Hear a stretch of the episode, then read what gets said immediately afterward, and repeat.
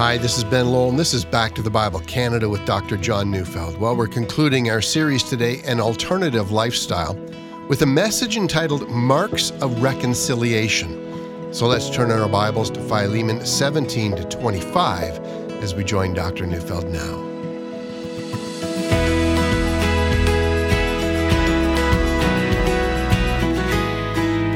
What would reconciliation look like? I, I mean, on a daily basis.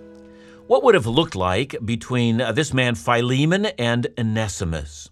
And from that question, we, we can ask a question of ourselves. What does reconciliation look like between, let's say, a husband and a wife? How about a boss and employees? How about between parents and children? How about between Christian leaders and Christian people? How about between Christians in every imaginable setting? I mean, you can fill in the details. Now, how can you know if you've ever achieved it? Now, in other words, if you come back to Philemon and Onesimus, let's say six months or a year after the letter had been written, uh, could you tell whether or not these two people were reconciled? How? So, Paul's wise enough to know that this is a problem, and so he gives us in Philemon, I, I would call these six marks of genuine reconciliation. So, before we identify them, let's read Philemon verses 17 through 25. So if you consider me your partner, receive him as you would receive me. If he has wronged you at all or owes you anything, charge that to my account. I, Paul, write this with my own hand. I will repay it, to say nothing of your owing me even your own self. My brother, I want some benefit from you in the Lord. Refresh my heart in Christ.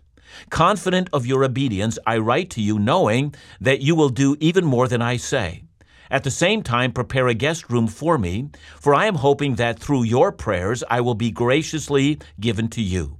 Epaphras, my fellow prisoner in Christ Jesus, sends greetings to you, and so do Mark, Aristarchus, Demas, and Luke, my fellow workers. The grace of the Lord Jesus Christ be with your spirit.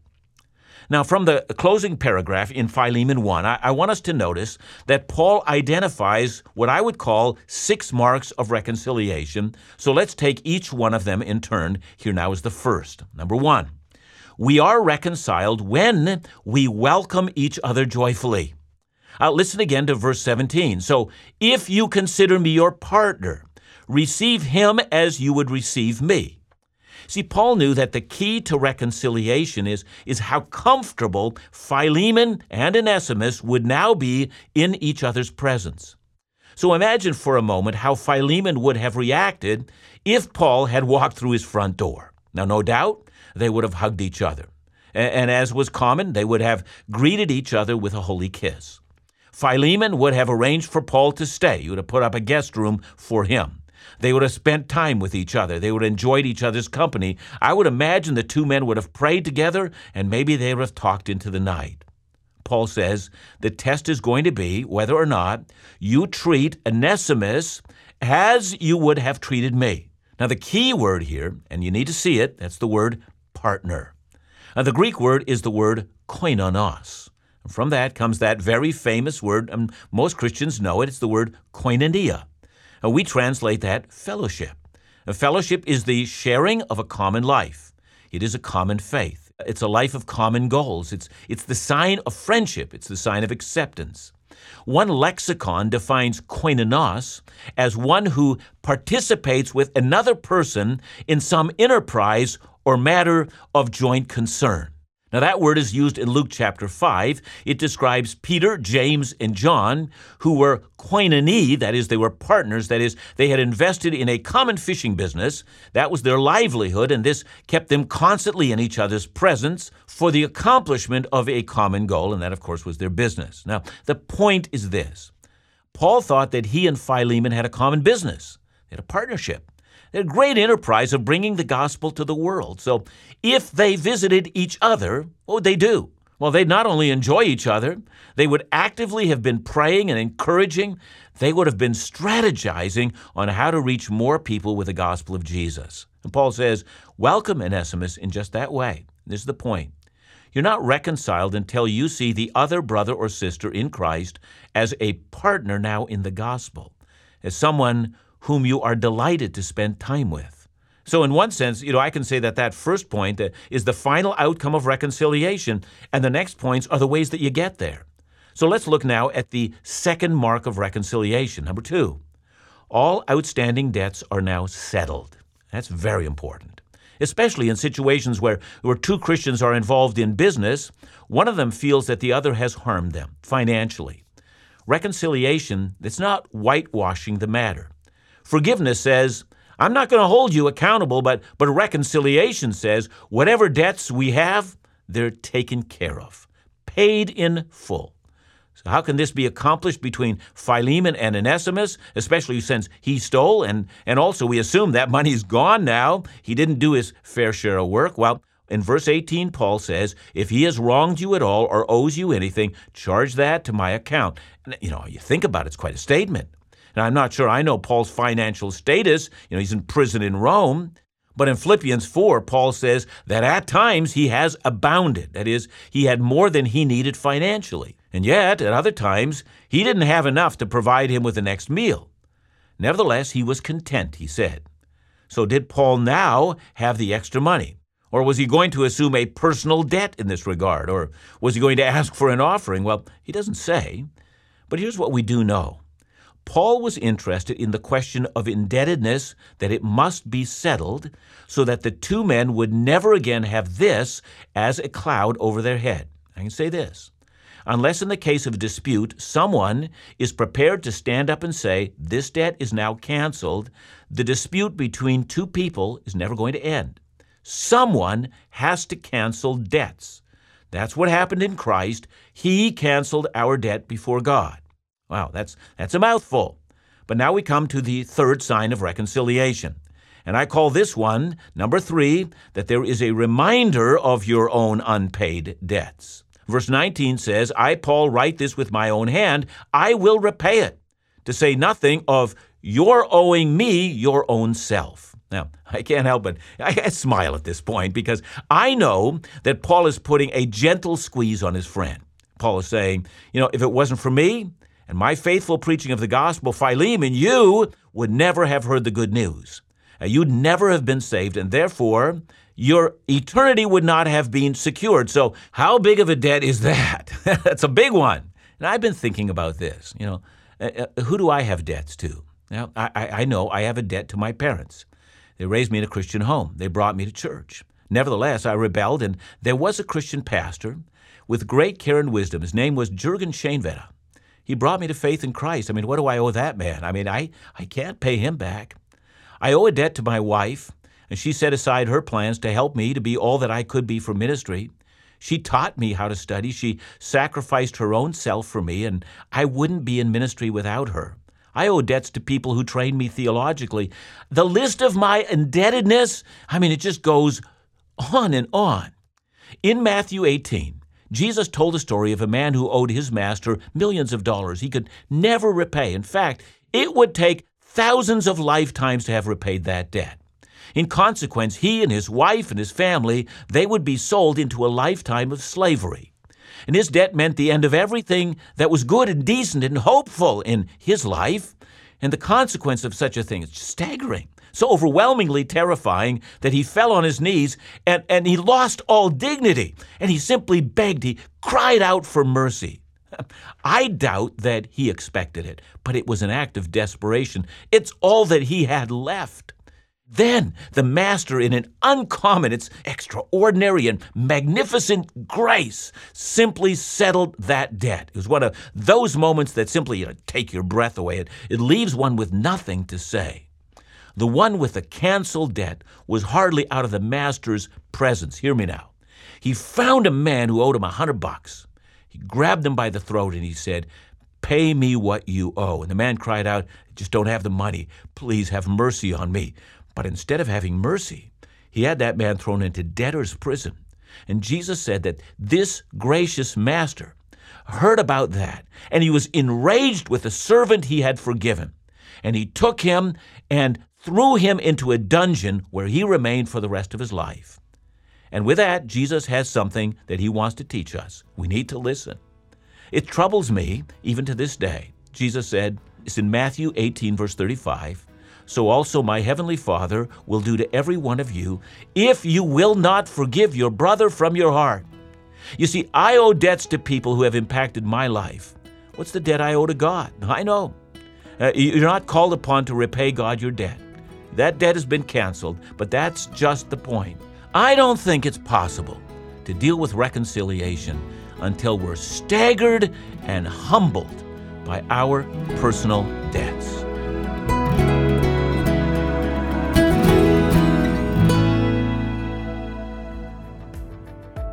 We're always encouraged and blessed by the generosity of those who share our heart for Bible teaching and sharing the good news of Jesus Christ. And we continue to be in awe. Last month, we received a pledge from a group of ministry friends who are committed to matching your donation this month up to $125,000. I can't express enough appreciation for the potential impact of this pledge for ministry. I'm excited also to share that we're continuing our match into the month of July. So, could I ask you to thoughtfully consider offering a financial gift today? Your gift of $50, $100, $1,000 or more will be then matched up to $125,000, which with your help becomes $250,000 to support the ongoing Bible teaching of this ministry. You literally double the dollars you choose to give. What a great investment. Would you help us to take full advantage of this opportunity today? Call us at 1 800 663 2425 or visit us and make your gift securely online at backtothebible.ca.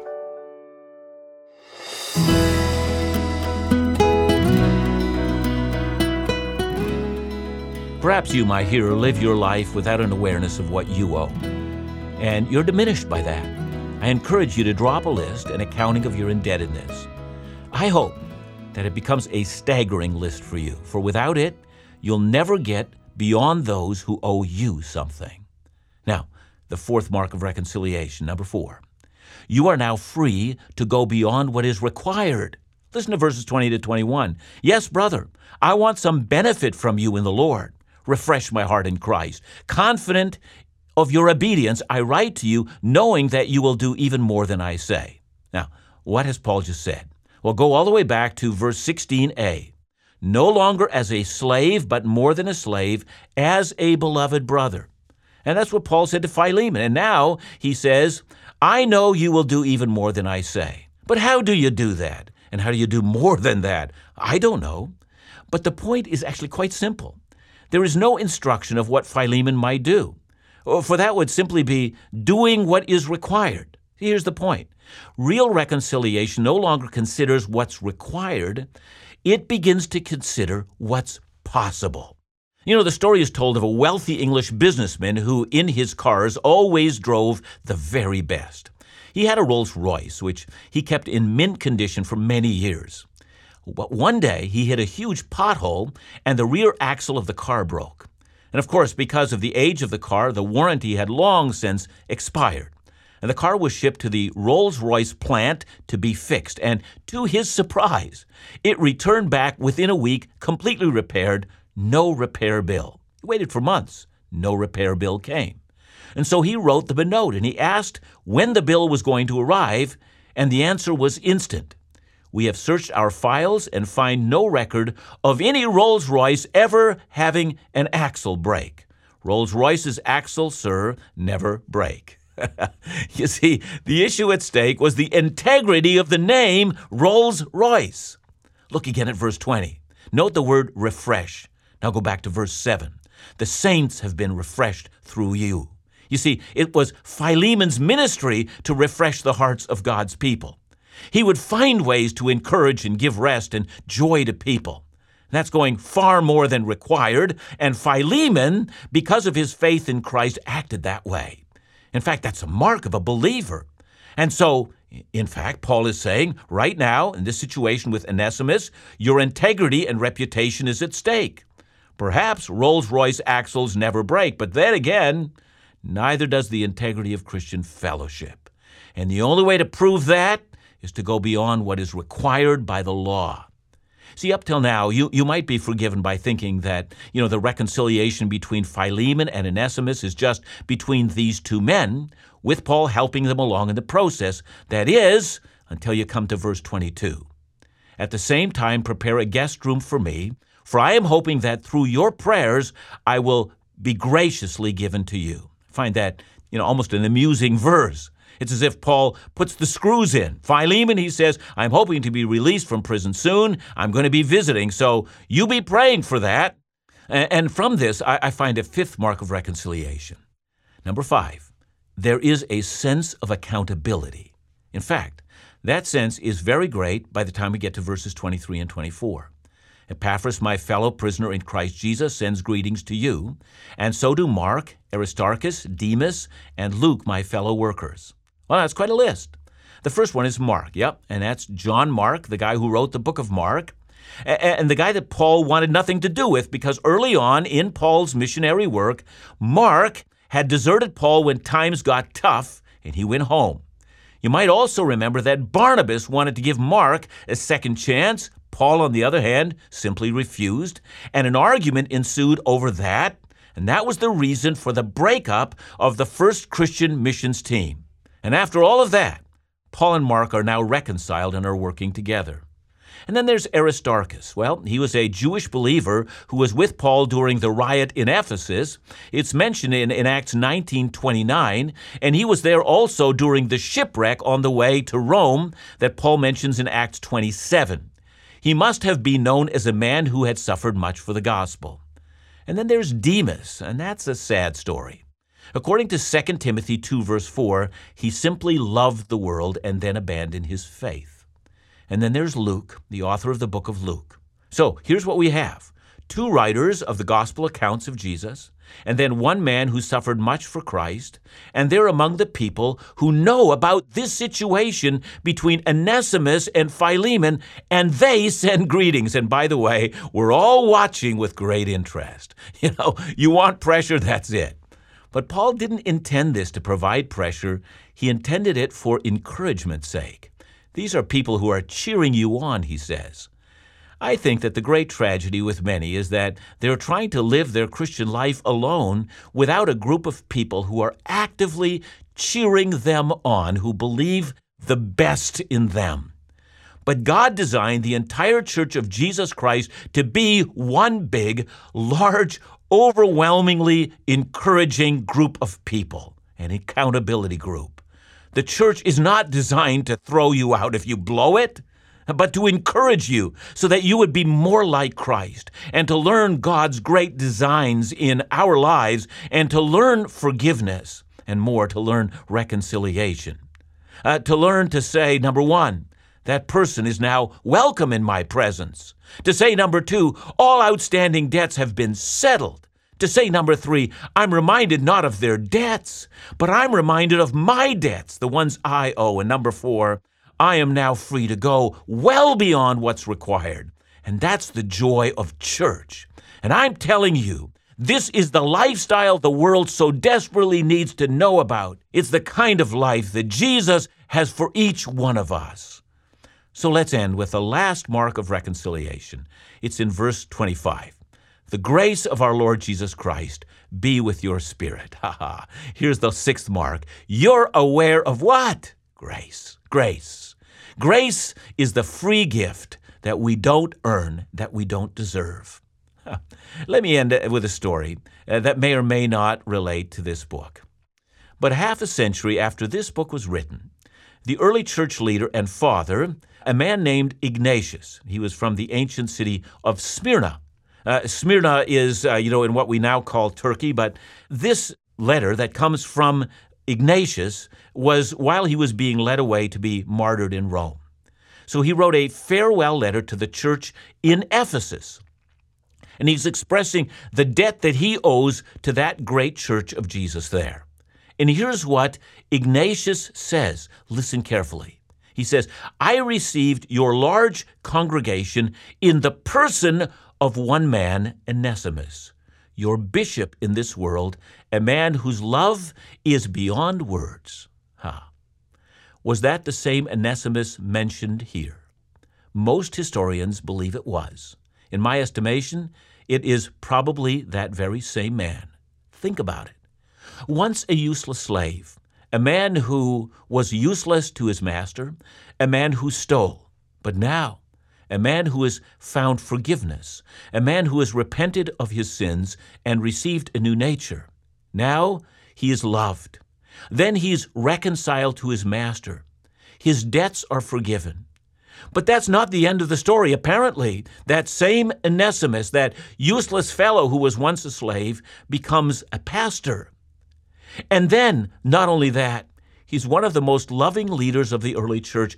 How could he be anything but that? I mean, he had to be that. And that's what reconciliation does. It's what it can do. It makes a useless person into a useful person, and it blesses many and changes a culture. Uh, dear friends, that's not just the message of this book, it's the message of Christ. And that, my dear friends, is the alternative lifestyle that we are given from Christ. It is the alternative lifestyle that this old sin sick world is aching in its heart to see. So if there's brokenness in your church, I think you know what to do. Do it for the sake of the gospel. Do it because Christ demands it of you. Do it because a world that is lost needs it so desperately. Obey Christ and follow this word that comes to us from this marvelous book, the book of Philemon. May the Lord be with you.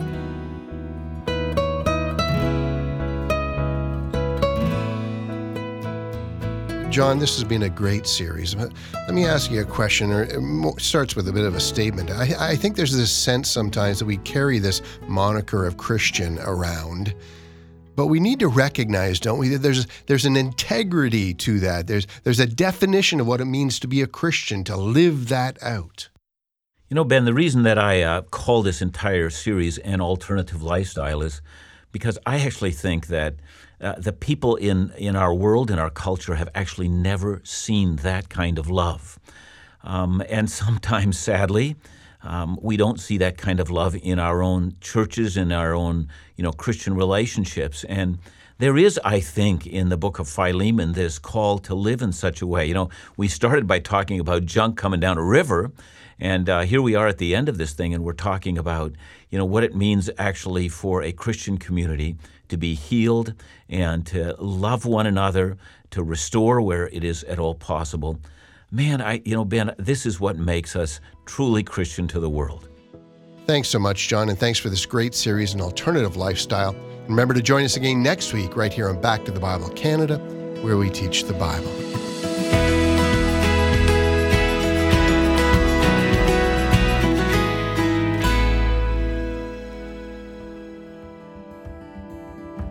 From February 7th to the 16th, 2020, make plans to join us for our Back to the Bible Canada Laugh Again Southern Caribbean cruise. You'll be sailing the seas for nine days aboard Royal Caribbean's Explorer of the Seas, visiting Aruba, Curacao, Bonaire, and more. You'll be joining Back to the Bible Canada's Dr. John Neufeld, Laugh Again's Phil Callaway, and now confirmed special friends and musicians Shane and Angela Weeb.